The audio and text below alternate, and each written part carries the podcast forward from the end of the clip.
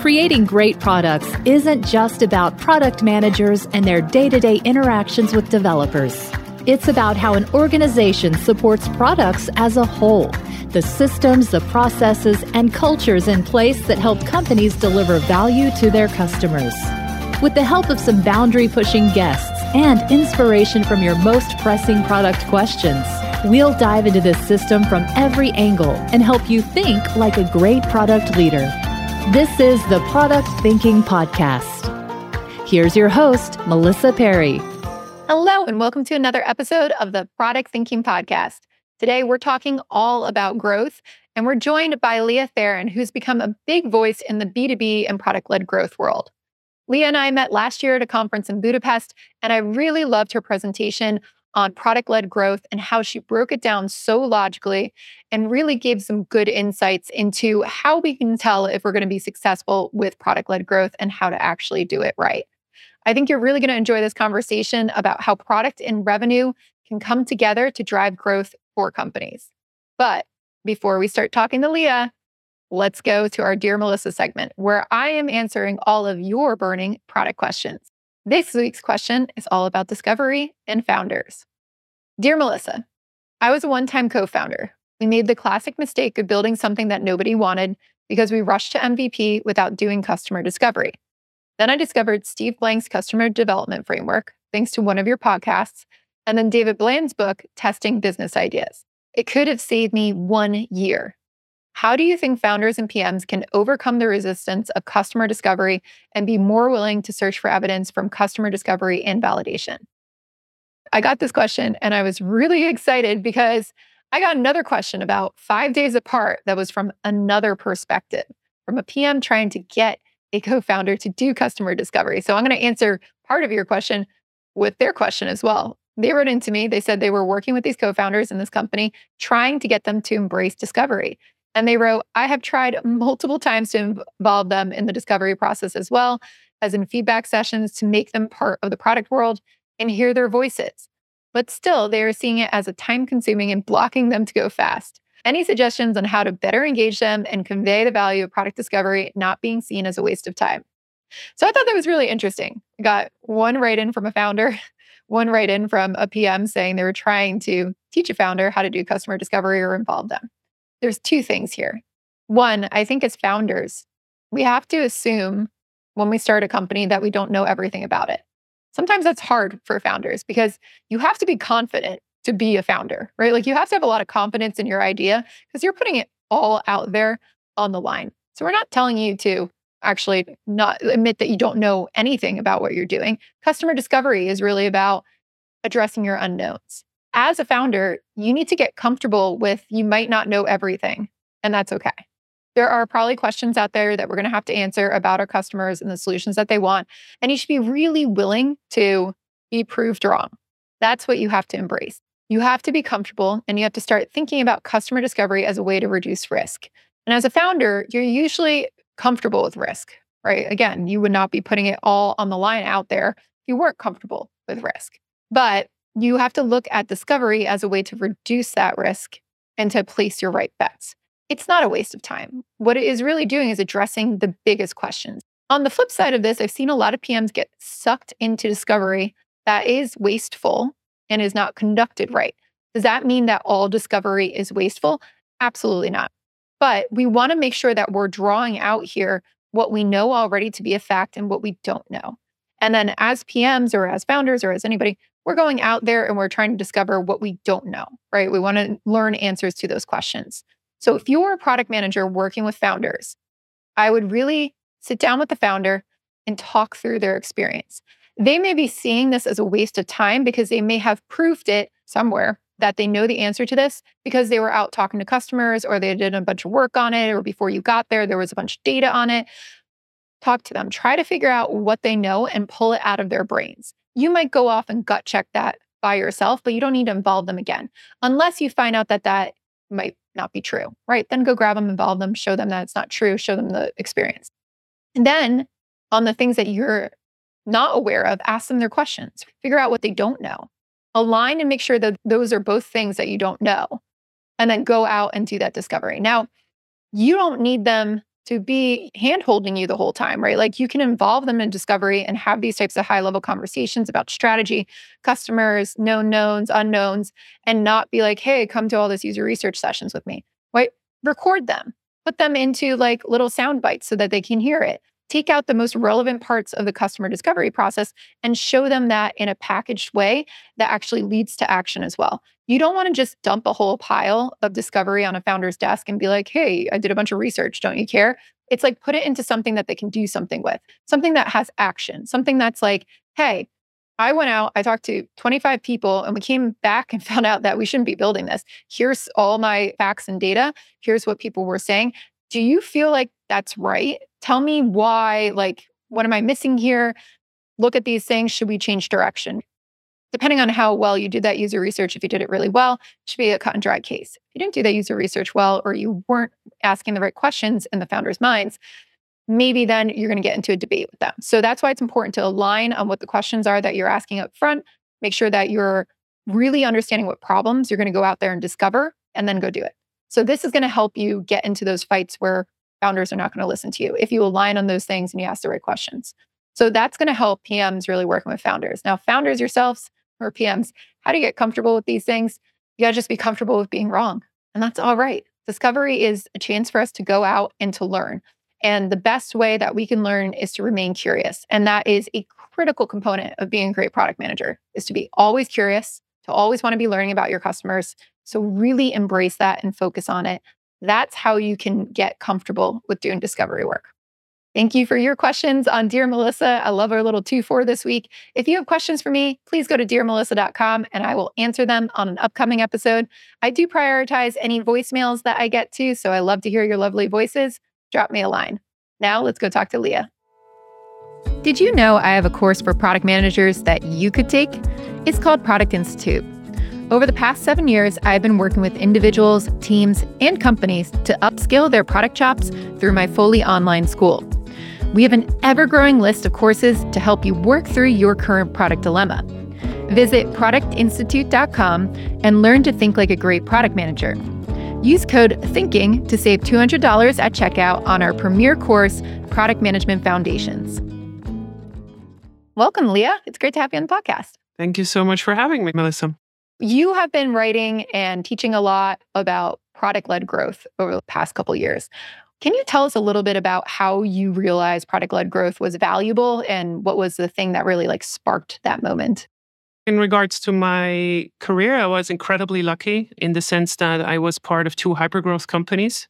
And one of them was with what you would normally understand with product led growth, which was about freemiums, offering your core product as a free version with a reverse trial, which means you can book a trial. And if you don't like it, you can revert into the freemium again and so forth.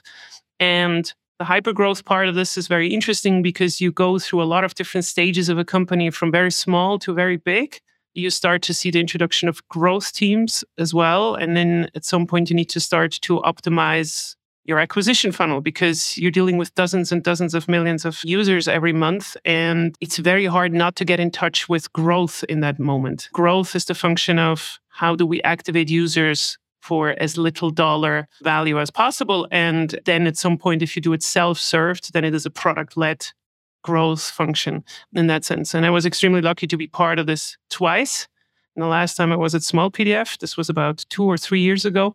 I've been there since the company was very small, almost only 2 million in revenue to 30 million within two years, like an insane growth and success story. And I've been at the forefront of it. And I've seen it in the first, yeah, it was very, very fascinating too. When we talk about different types of growth, we've got product led growth. What are the other types of growth a company could basically be choosing between? I think the major two ones that we start to differentiate is sales led growth and product led growth. And usually the way that we refer to this is like who is doing the acquisition. You may have heard like the phrase of like a product that sells itself. I have a problem with this because it doesn't really tell you exactly the full story because no product sells itself just by itself, especially if you start to have higher values of your individual customers. That's just not how it works.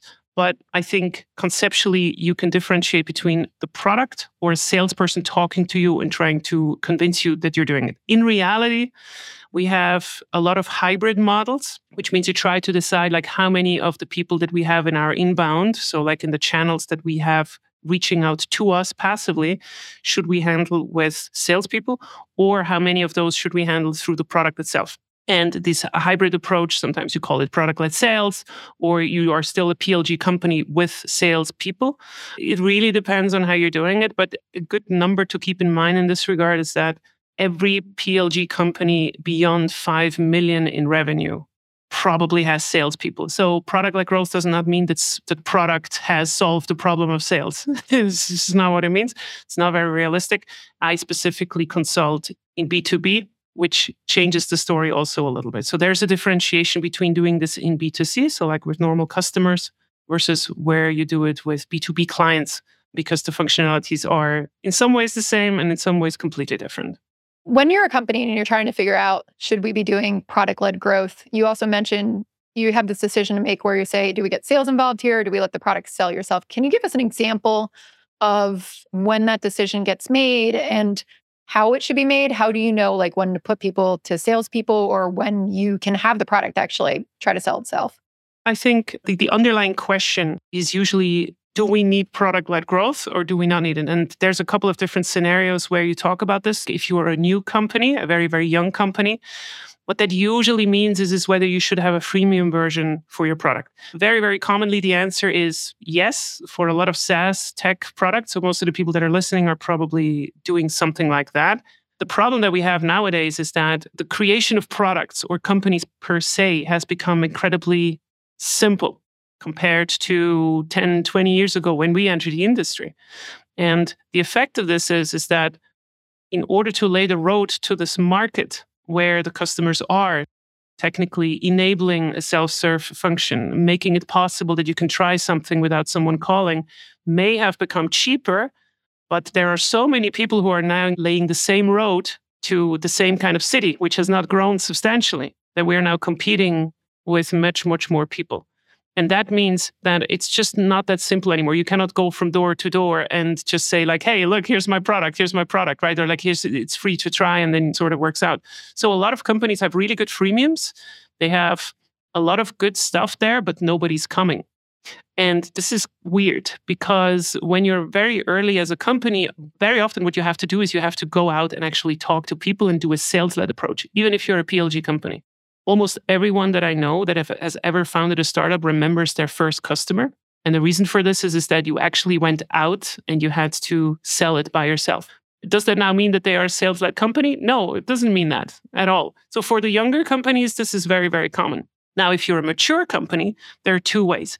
Either you are already a PLG company, like take Slack, or a B2C company like Spotify or whatever, and you try to figure out you, so you're very early right? So like let's say you have figured out like okay this is like we want to do. We want to stream music and so forth and then you try to figure out okay should we now fully bet on product like growth or should we focus more on the upmarket segment which means we have less customers that are individually worth more?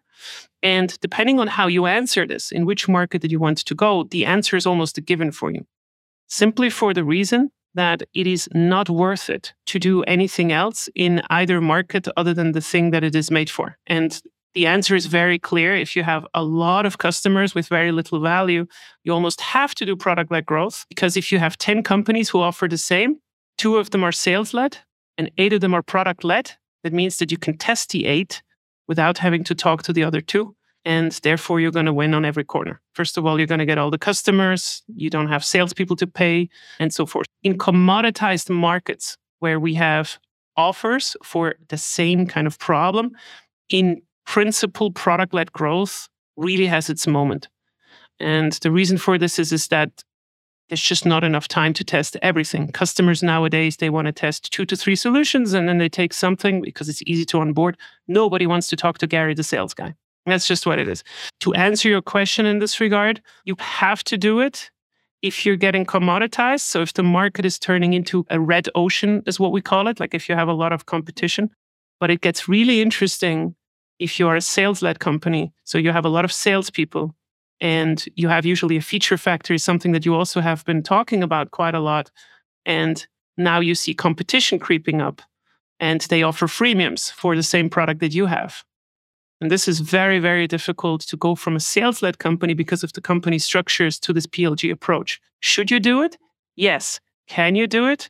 Maybe. But it is difficult because it requires much, much more. For anything where you deal with a lot of competition, PLG is very, very often the right approach if it is possible. What about companies where they need data for you to realize the value or something? Like, how do you recommend that to them? What should they be concentrating on? I can think of stuff where it's like you plug in your APIs or your data streams, it populates. Now you can actually pull your reports or do what you need to do to analyze it, or it does it for you. I've seen a lot of those companies, they're still SaaS, but they like struggle with do we need to be sales led? How do we get people in here and try?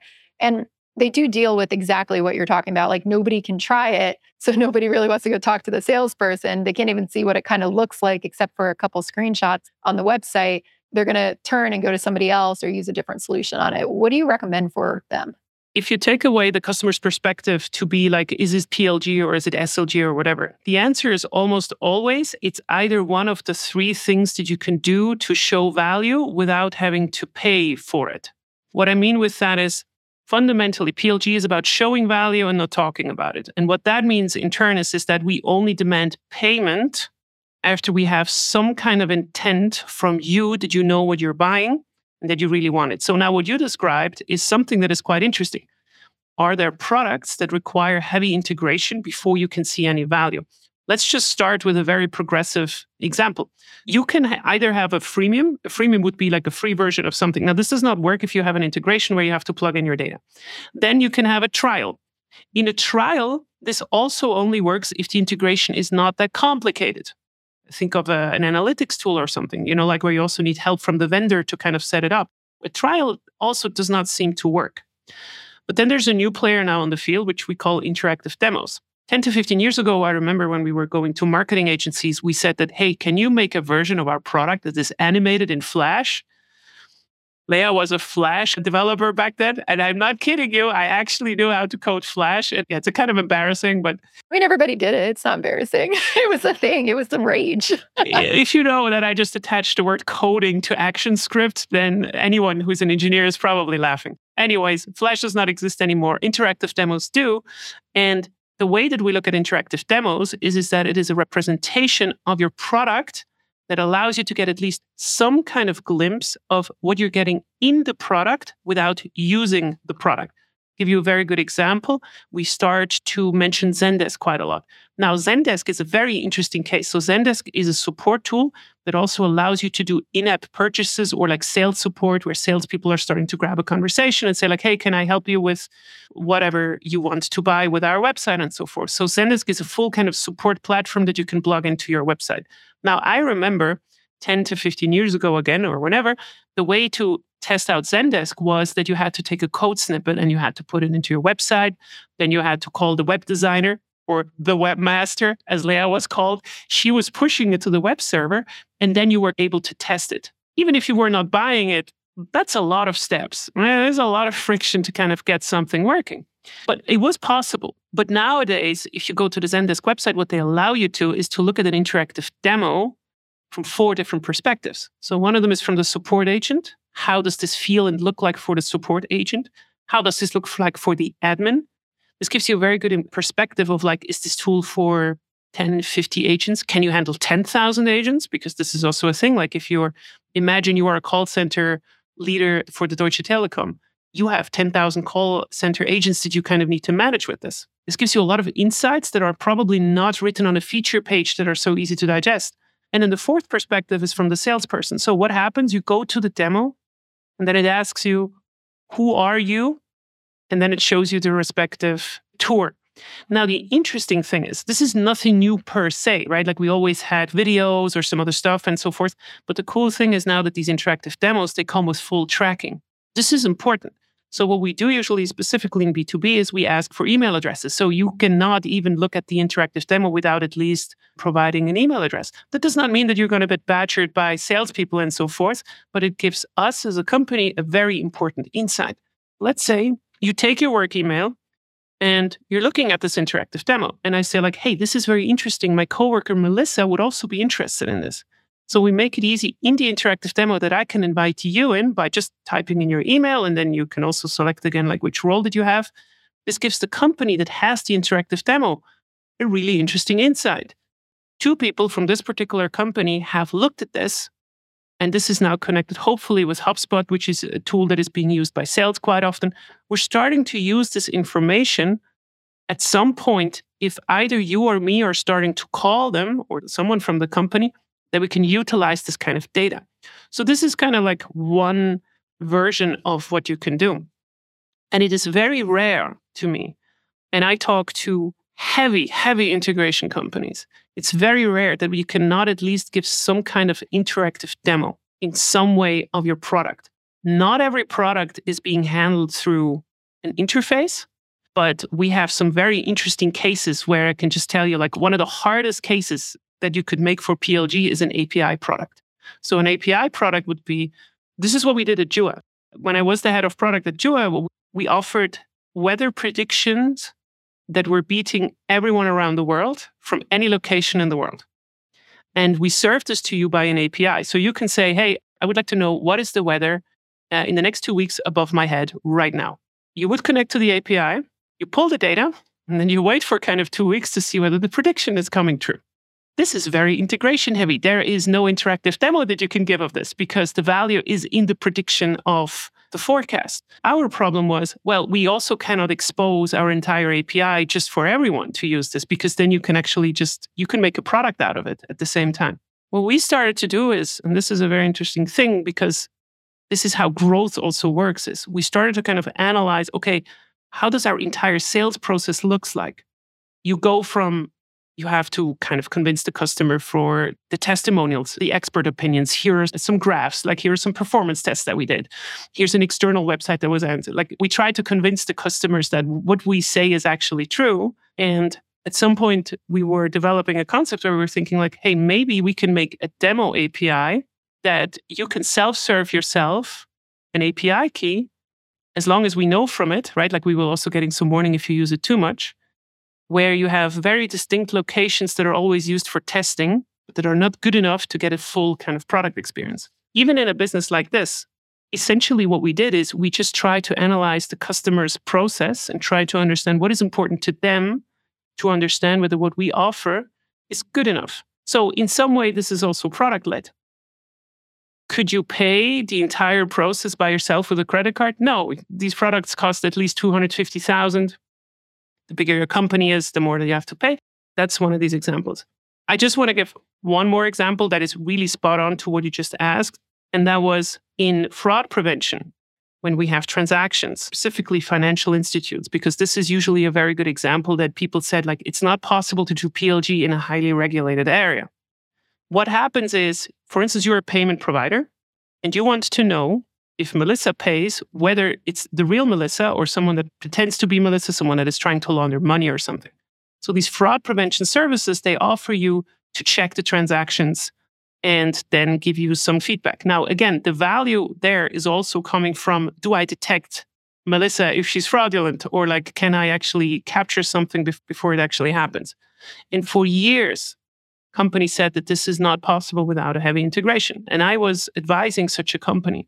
And then about two years ago, we had this bombshell announcement from Seon.io, which is PLG company through and through, to my knowledge, without any sales led department, that allowed you to set up a completely custom environment that was guiding you through the entire integration yourself. And it's highly, highly complex integration. But they knew that the people who are interested in this are extremely professional developers and financial institutes that have the knowledge but they still do not want to talk to the salesperson. This was extremely interesting because the cost to serve was expensive, right? Like it's not just like you just pay like a couple of cents and so forth. I would not count PLG to be somewhere where it shouldn't be sometimes, right? Like it can really go into places where you don't think it should be. And I think in the future we have some kind of customer centric ways of trying products for sure.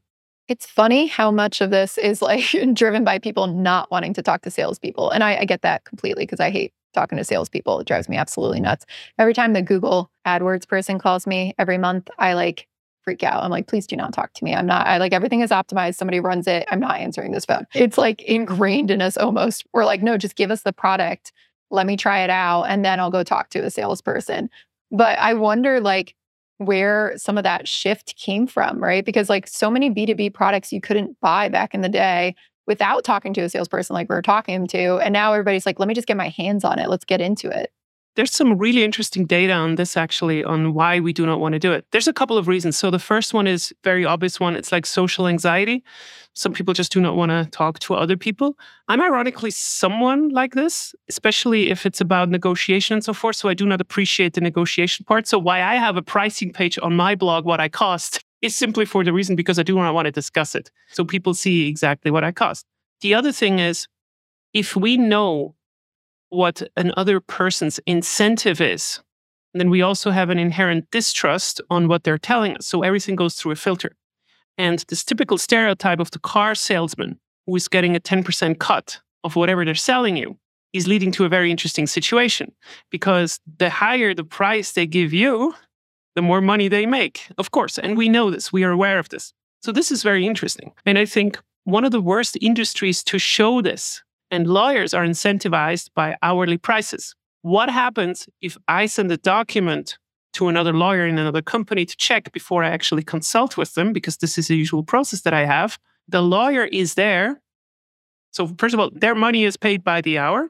The second thing is they are there to prevent risk. So, that's their whole incentivization. But they're not there to find a really good compromise. Now, every lawyer that is listening says, yeah, of course, we're doing it and so forth. But like experience just tells you otherwise. It's just natural. I think this goes so far that I say all these companies that I advise on how to scale and, you know, like finding processes that do not actually work. More often than not, it has to deal with wrong incentives. If you reward a salesperson to get a specific cut when a signature is coming in, then they're going to sell the customer more than they need.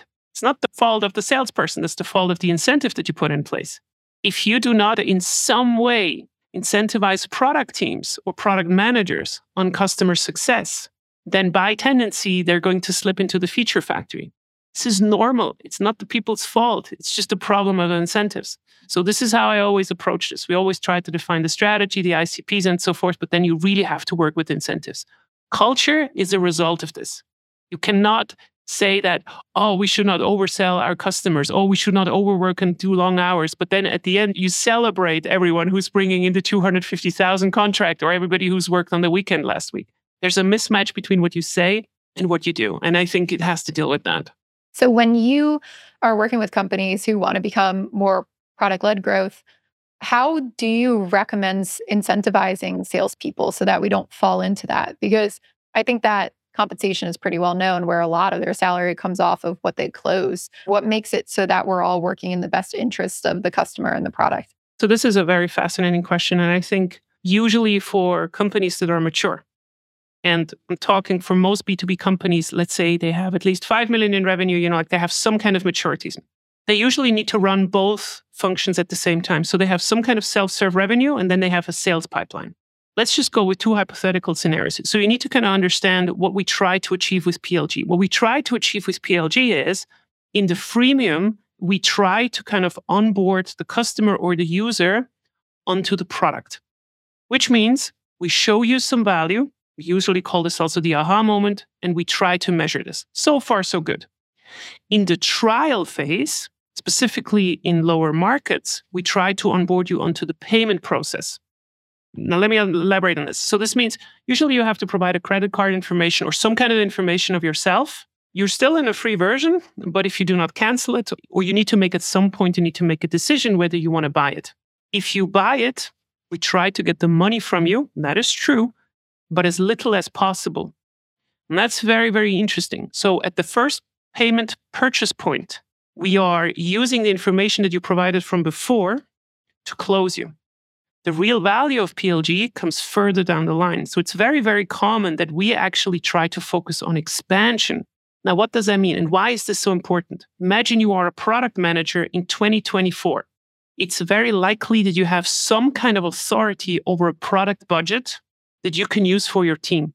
So, for instance, let's say we need a new product management organization tool because everybody hates Jira. Jira is an absolute tire fire, so we want to use Dragonboat or whatever, right? So, like, we want to use some kind of new tool.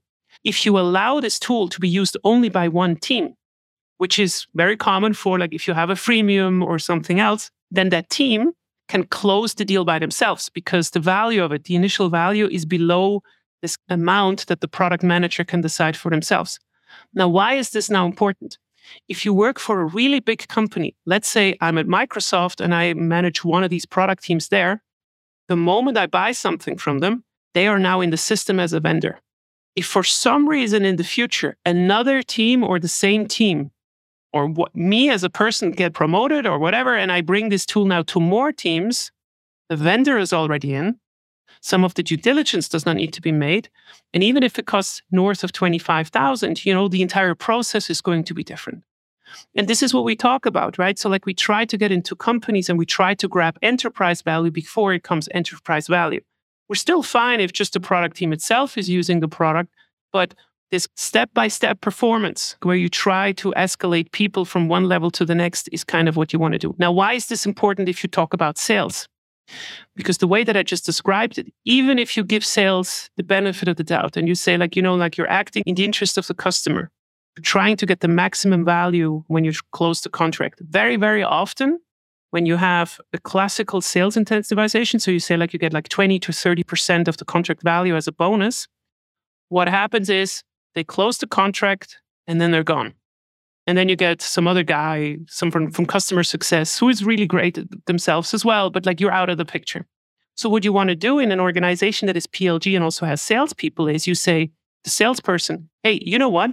Instead of giving you a bonus of 30% on closing, we give you an increased bonus if the customer that you are going to bring on into the company is going to expand in the next year. And then they're going to say, Are you crazy? How should I know whether a customer is going to expand in the future. And then I'm going to say, I'm very glad that you're asking.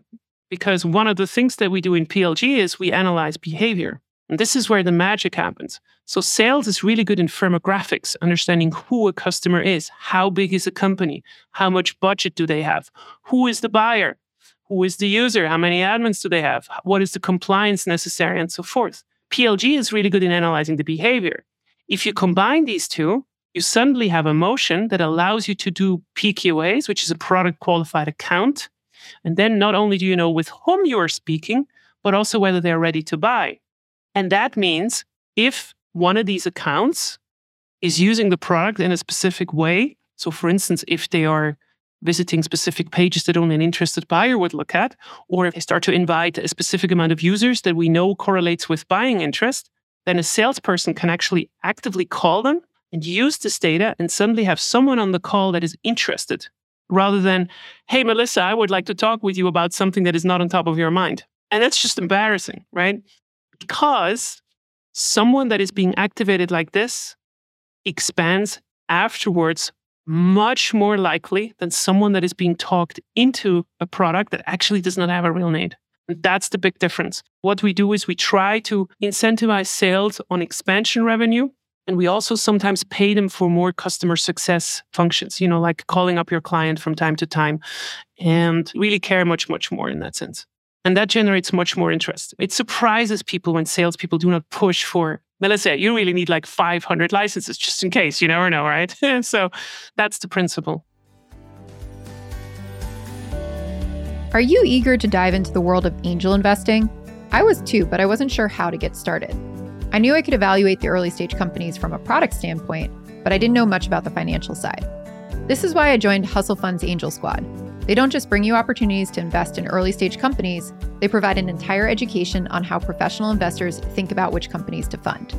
Product leaders make fantastic angel investors, and if you're interested in joining me at Angel Squad, you can learn more at hustlefund.vc/mp. Find the link in our show notes with this too, it sounds like it's also beneficial for the salespeople because they're not wasting their time on cold leads, which is, I think, none of us love getting cold emails, but I also know salespeople used to have to work really hard through the cold leads and you never knew who you were talking to. So this feels like a way better use of their time.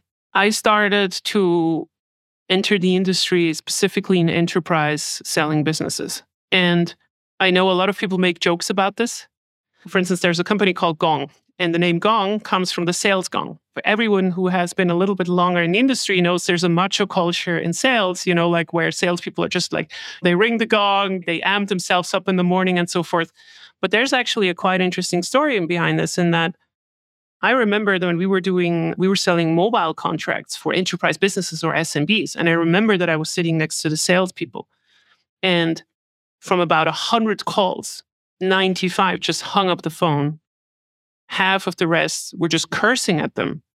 And that one person per day that they got through, not always closed either. That is an extremely demoralizing, tough job you know, salespeople always get like the bad rap, like, ah, you know, like uh, just trying to trick the people and so forth, you know, like living your high life. And I think a lot of these kind of rituals came up because it is an incredibly demanding and tough job. And one of the reasons why companies still are using this kind of compensation model from the 80s, where we do pay a lot of money, because frankly, if you do not pay a lot of money, it doesn't work. Then you understand that there's a reason behind it. And it's not just because they are I don't know. It's it's not because every salesperson is a macho person. It is a tough job. And if the only thing that you can go by is an address, then you're going to get rejected a lot.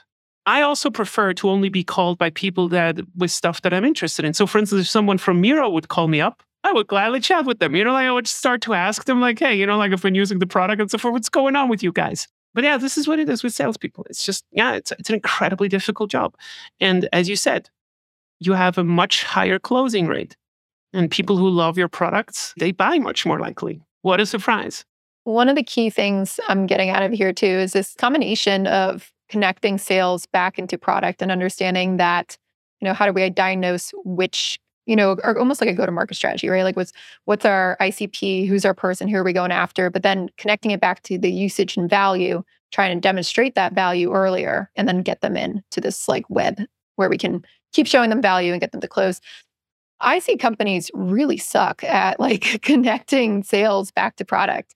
This is one thing that really blows my mind when I work on boards or when I work with executives, how much like some CROs don't understand that by them taking a lot of that information and bringing it back to product, product can build better systems and, and things like, you know, demos that we were talking about or freemium versions out for sales to be able to close leads better and product on the same side not going to talk to sales thinking like oh they're just there to like put stuff on our roadmap and bug us and not understand that whole wealth of knowledge there. If you're an executive at a company you're a cro or a cpo how should you be working together? What have you seen like be extremely effective to make sure like what kind of data would you want as a cpo from the cro that helps? What should you be asking for and what should you be asking of your cro and then on the same side, if a CRO is listening, what should they be doing with product? That's a very good question. Let's say you do PLG in the way that Leah preaches it. What I'm talking about, if you do PLG, it's not just to have a freemium and you have a trial, but you also start to measure the intermediate steps in those that lead you to monetization. So usually we talk about setup, aha moment, eureka moment, and uh, habit moment, you know, like measurable signals that we can pull from the product to see whether someone is using it successfully before they pay yada, yada, yada.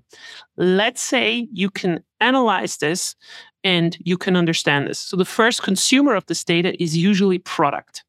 The first consumer in the company to optimize these signals to bring people to monetization is usually called a growth team. So what they do is they optimize the entire onboarding flow. They own usually something from like free to trial, trial to pro, and so forth. The CRO or sales in that sense has a very interesting position because they can use this the same data not to optimize any flow because they're obviously not working in the product but to close better. Now this creates an interesting problem because as i said in the example before you can use this data to kind of figure out whether someone is ready to buy. Now this qualifies your pipeline. Let's say you have a pipeline of a thousand leads and if you don't do anything you just do cold calling. Let's say you close 5% of them, whatever. Let's say with product led sales, you're closing 10% of them. So product led sales would be doing it. You analyze the data, you're doing the data driven, you try to understand usage based tracking. The problem is the moment you start to become successful, what the CRO might think, and I had this a couple of times as well, is that, oh, this works really well. So why do we not hire now more salespeople? And there's a very inherent danger that makes product led sales very fragile. And that is if you do not have more leads than you have capacity with sales, then you're killing the entire approach again. Because what's going to happen is if you have too many salespeople servicing the funnels or like the leads that you have, then they will start to grab leads that are not activated yet, rendering the entire exercise useless. Why does this happen now? Because very commonly, a VP of sales or a CRO is incentivized from the C level or the board or whatever structure you have in place by the amount of revenue that they push. The same principle that applies to the operative salespeople on the ground now also applies to the CRO. You have to be really careful that you're not incentivizing and putting in a structure that kind of incentivizes sales to game the system. Because if there is one company function that I know that is very, very clever about their goals and really knowing what they have in their yearly commitments, you know, like and how the bonus is being paid out, it's sales. These are professionals who are dealing with this every day. They're really good at this. They're also really good in using HubSpot and they suck when it comes to data. The second part of this answer is so now what can CROs do? So let's say you do protect the pipeline and you understand all of this. I'm firmly convinced with a lot of people that the time of data driven sales, so like behavior driven sales, is coming. We call this really product led sales. There's a couple of companies out there that are doing this. Pocus being one of them, Endgame one of them, correlated. They just closed their doors like one or two days before our recording here. It is going to be very difficult to say like when it's happening, but we're pretty sure that it is going to happen because the unit economics really are in favor of this. So the amount of money that you spend on a good data architecture, analyze these customer signals, and then putting it into a report that helps sales to not only have to use it, but also to close better because then they will use it is really key. And usually, one of the problems that I see is that a lot of companies are trying to say that, oh, you have to use more data. Oh, we should be more this, we should be more that. Instead, of what you should do is you should set goals that make people ask, how am I supposed to do that? And then you give them the tools.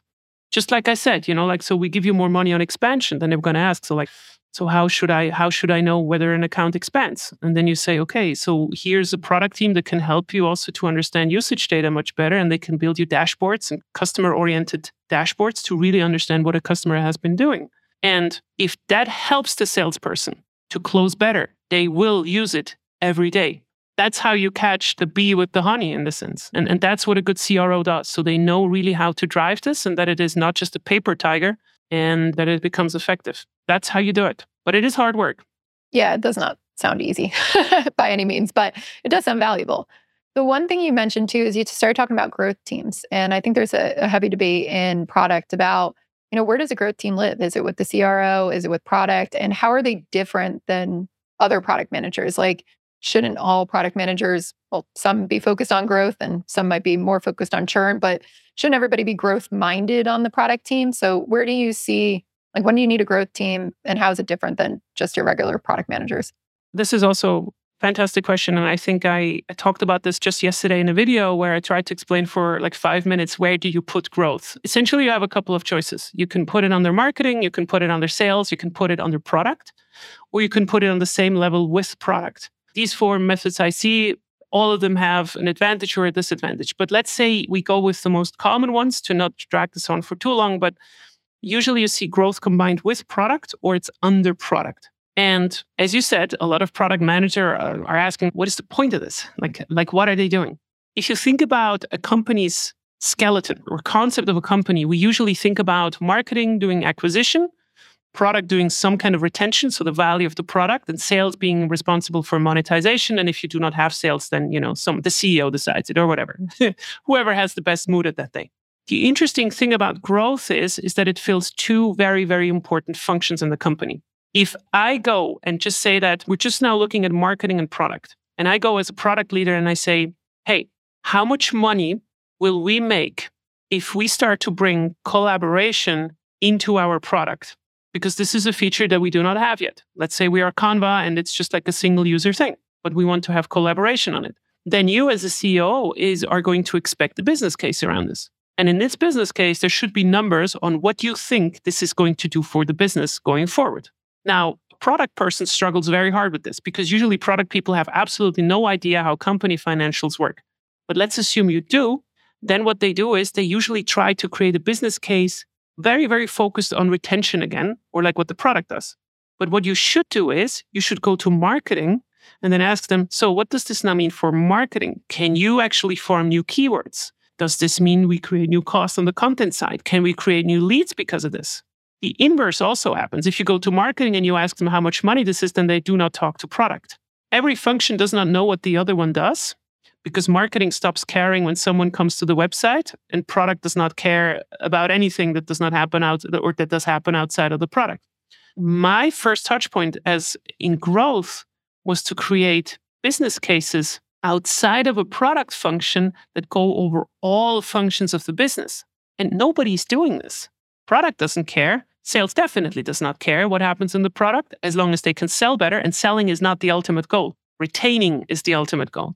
And marketing also doesn't care. So, what growth usually does is they try to find the best opportunity, whether it is in acquisition without doing the entirety of marketing's job, whether it is in retention or whether it is in monetization. And this is why we talk about usually activation, where we say that growth is responsible for activation. Now, what does activation mean? depending on where the problems are in your product, whether your pricing is too high, whether your onboarding funnel sucks, or whether your messaging is just bringing in the wrong people, growth will try to optimize where the biggest problem is. But a product team will not fix a marketing problem because they are a product team. So a firefighter will always fight fires. They're not going to fix your plumbing. And that's kind of like what we try to address with growth teams. We really try to break down these silos that we have imposed on ourselves you also were talking about this in your book, right? Like we used to have these matrix organizations that are just like you have on one floor you have marketing and then on the next floor you have product managers and then the engineers are somewhere locked behind the toilet or something it's just a concept from the past that just does not work that well anymore we try to kind of address this with growth. I'm a big fan of putting it on the same level with product and in some ways it is a little bit of a horizontal function. And a healthy way to introduce it into your company is to bring one team in at the bottom, not ahead of growth, just one team at the bottom, make them successful, make them also like help them to also help the other teams to succeed with to be much more outcome driven and then you can talk about an entire growth function we can also talk about like what the actual difference is between a product and a growth team but i'm going to pause here but like this is how my definition is for what a growth team is I heard somebody mention the other day, I was talking to a CEO and they hired a new CRO, and that person brought in a life cycle manager, they called it. And I was wondering if you ever heard that term, but their job was to basically like follow the person through the entire life cycle and make sure all the touch points were there. We used to have those as well at Smallpdf. This usually comes up when you have some kind of uh, not necessary friction with marketing, but they also try to solve kind of the same problem. I'm not aware of the function being that much different than growth, but usually they are not structured like a product team. So, what we talk about when we talk about growth product management usually means that you are a growth PM with engineers, maybe very, very often a designer also in the team for the designs for the onboarding flows and so forth, but you have an entire team. Not aware of lifecycle managers having engineers and product teams, but they're essentially they're trying to do the same thing. That makes sense. One thing I wanted to touch on too at the end is you wrote this article about the upcoming 2024 bloodbath in SaaS becoming uh, vertical may be your life jacket, which sounds very doom and gloom. But I'm really curious what do you see on the 2024 horizon for product led growth? We've got a lot going on in the tech industry right now. There's massive layoffs happening, lots of smaller companies are shutting down. What are you observing out there and why verticalization? I think this is important to understand that there are two movements right now that are amplifying what I am going to talk about in a second. So, the first one is we had this problem two to three years ago where money was just like not that cheap anymore. I mean, if you did not see that, or like if you did not experience this one, then I don't know, like, but everybody felt this one. We had a lot of layoffs because of this and so forth. The interest rates are now at a, at a point where we're just not going to go back to this bubble in the next five to 10 years, probably, right? So, like, valuations are much more realistic right now. So, now what does that mean? That means raising money is not that easy anymore. It also means that if money is not that easy to raise anymore, it's also not that easy to raise for your customers. That means that they also cannot spend that much money on your products. The entire metric about how much you can go into debt to grow exponentially afterwards is not going to be that extreme anymore. In essence, you just make less money for the money that you spend right now. That's just what it is. So everybody's talking about we should become more efficient. So what does that mean? When we look at company performance numbers, we have certain amounts of CAC paybacks. So, like, how much time does it require before we get the cost back when we acquire someone? And through the entire industry, these numbers have worsened. We see this really on a very, very broad scale right now. And SaaS is not the revolution anymore that it used to be, right? Like, I mean, everybody's SaaS business right now as well. That's the first thing that was happening. The second thing why we will not return to the to a performance from before, even if interest rates would go back to the old levels, is that AI and some other things that just make the development and the production of products, right? Like we're starting to become much, much more efficient, is going to put even more pressure on the markets. This is what I talked about when I said commoditization is coming. If you have more products coming in to compete for the same kind of customer, then prices are coming down. If prices are coming down, then you have less chance of actually closing someone for the same price that you did before, which makes your entire calculation go bad. Now you have all these sales led companies and also PLG companies, and they are wondering what should we do? Now, as a sales led company, and for most PLG companies as well, there's only one answer. And that means going up market. And going up market is a different word for we try to charge more per individual customer. Now, there's two ways on how you can do this. You can either enhance the value of your product, which is incredibly difficult because we're doing this anyways, or you start to verticalize. And this verticalization trend has been extremely strong. On one hand, I started to notice this as well. Like, this is very anecdotal from my right now, but like in my inbound, I started to see companies come up with these really specialized solutions. So it was not about, hey, Leah, we have a fitness app. It was more like, hey, Leah, we have a fitness app for moms that have been pregnant in the last year in Spain in this particular area, right? And I'm like, oh, okay. So that's very vertical. But the thing is, if you niche yourself down, that means you're addressing less of the market, but this is the exact way. This is how you charge more per individual customer. We have now a lot of good data to also substantiate these claims. An interesting survey that we did with Pocus and KeyPlay very clearly showed that the go-to market leaders of these companies agree, right? So like the three most mentioned reasons or like worries that they had on top of their mind was to go up market, to find new sources of leads, and to improve sales productivity. Now, sales productivity and going up market are the same word. That's exactly what this means because you can either close more or you close the same but for more value. That's the same that this happens. An interesting report by OpenView with Paddle went exactly into the same. So what they did is they analyzed and, and were looking into what defines an outlier in 2023. So which businesses are exceptionally doing well. And it's very clear that it is vertical SaaS. And this makes a lot of sense most companies that I talk to are very, very afraid of verticalization. What that means is you usually come in and then they say, oh, we have the best app for this and that, right? So, like they have an ICP that is very broadly, an ideal customer profile that is very broadly defined. And then I say, hey, why don't you try to execute for this particular one first? Really execute on this well, become a verticalized solution just for this particular moment. And then they're always afraid because they have some revenue from these other guys. And then you have these really difficult conversations. It's very rare that I see a company close because they're too narrow, but it's very common that I see companies just go out of business because they do not know who their customer is and they're just being too broad. They have some firmographics, but they do not really know for whom they actually create the product. The answer is going on market. And the only way to do this seems to be still verticalization. And I do not see any reason why this would change in the near future.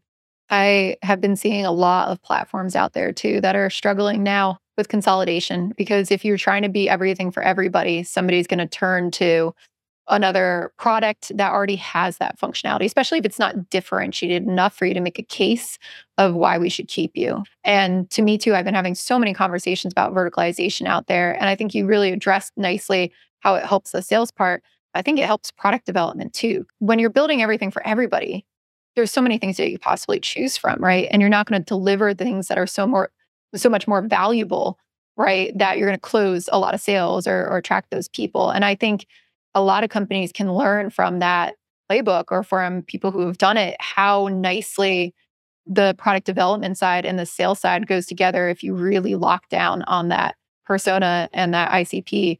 And it's funny because it feels it feels like it comes back to fundamentals, right? Like when we talk about building products for new customers, I feel like in product management and in all the trainings, it's stress like really narrow down your persona, figure out what your persona is, be very blatant about who it is and who it's not. And we forget that when we start to scale. Yeah, we call this you have to be uncomfortably narrow. If you're not uncomfortable by looking at your ICP, you're probably not narrow enough. That's a good way to think about it. I mean, I can take myself as an example, right? Like my clients are enterprise clients by any definition. So I'm a sales led business in some way as well. And when I started advising, I was a growth advisor. And then I started to be a PLG advisor. And now I am a PLG for B2B scale ups. So now I started to narrow down the revenue that they make because that's what a scale up is. It's not startups anymore. I only do it for B2B. I'm not doing it for B2C anymore. And I also only do it for SaaS and tech products. This is quite narrow from where I started.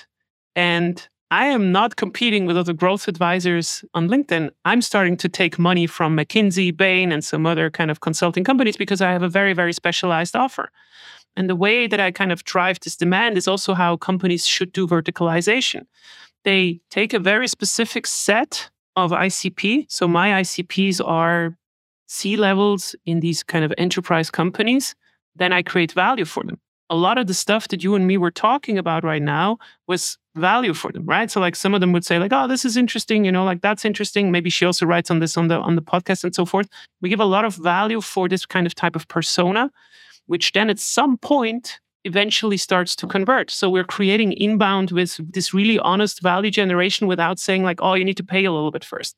That is at the heart of verticalization because if your product is so good that it really vows you, then you should not hide it behind a salesperson. That's kind of the principle.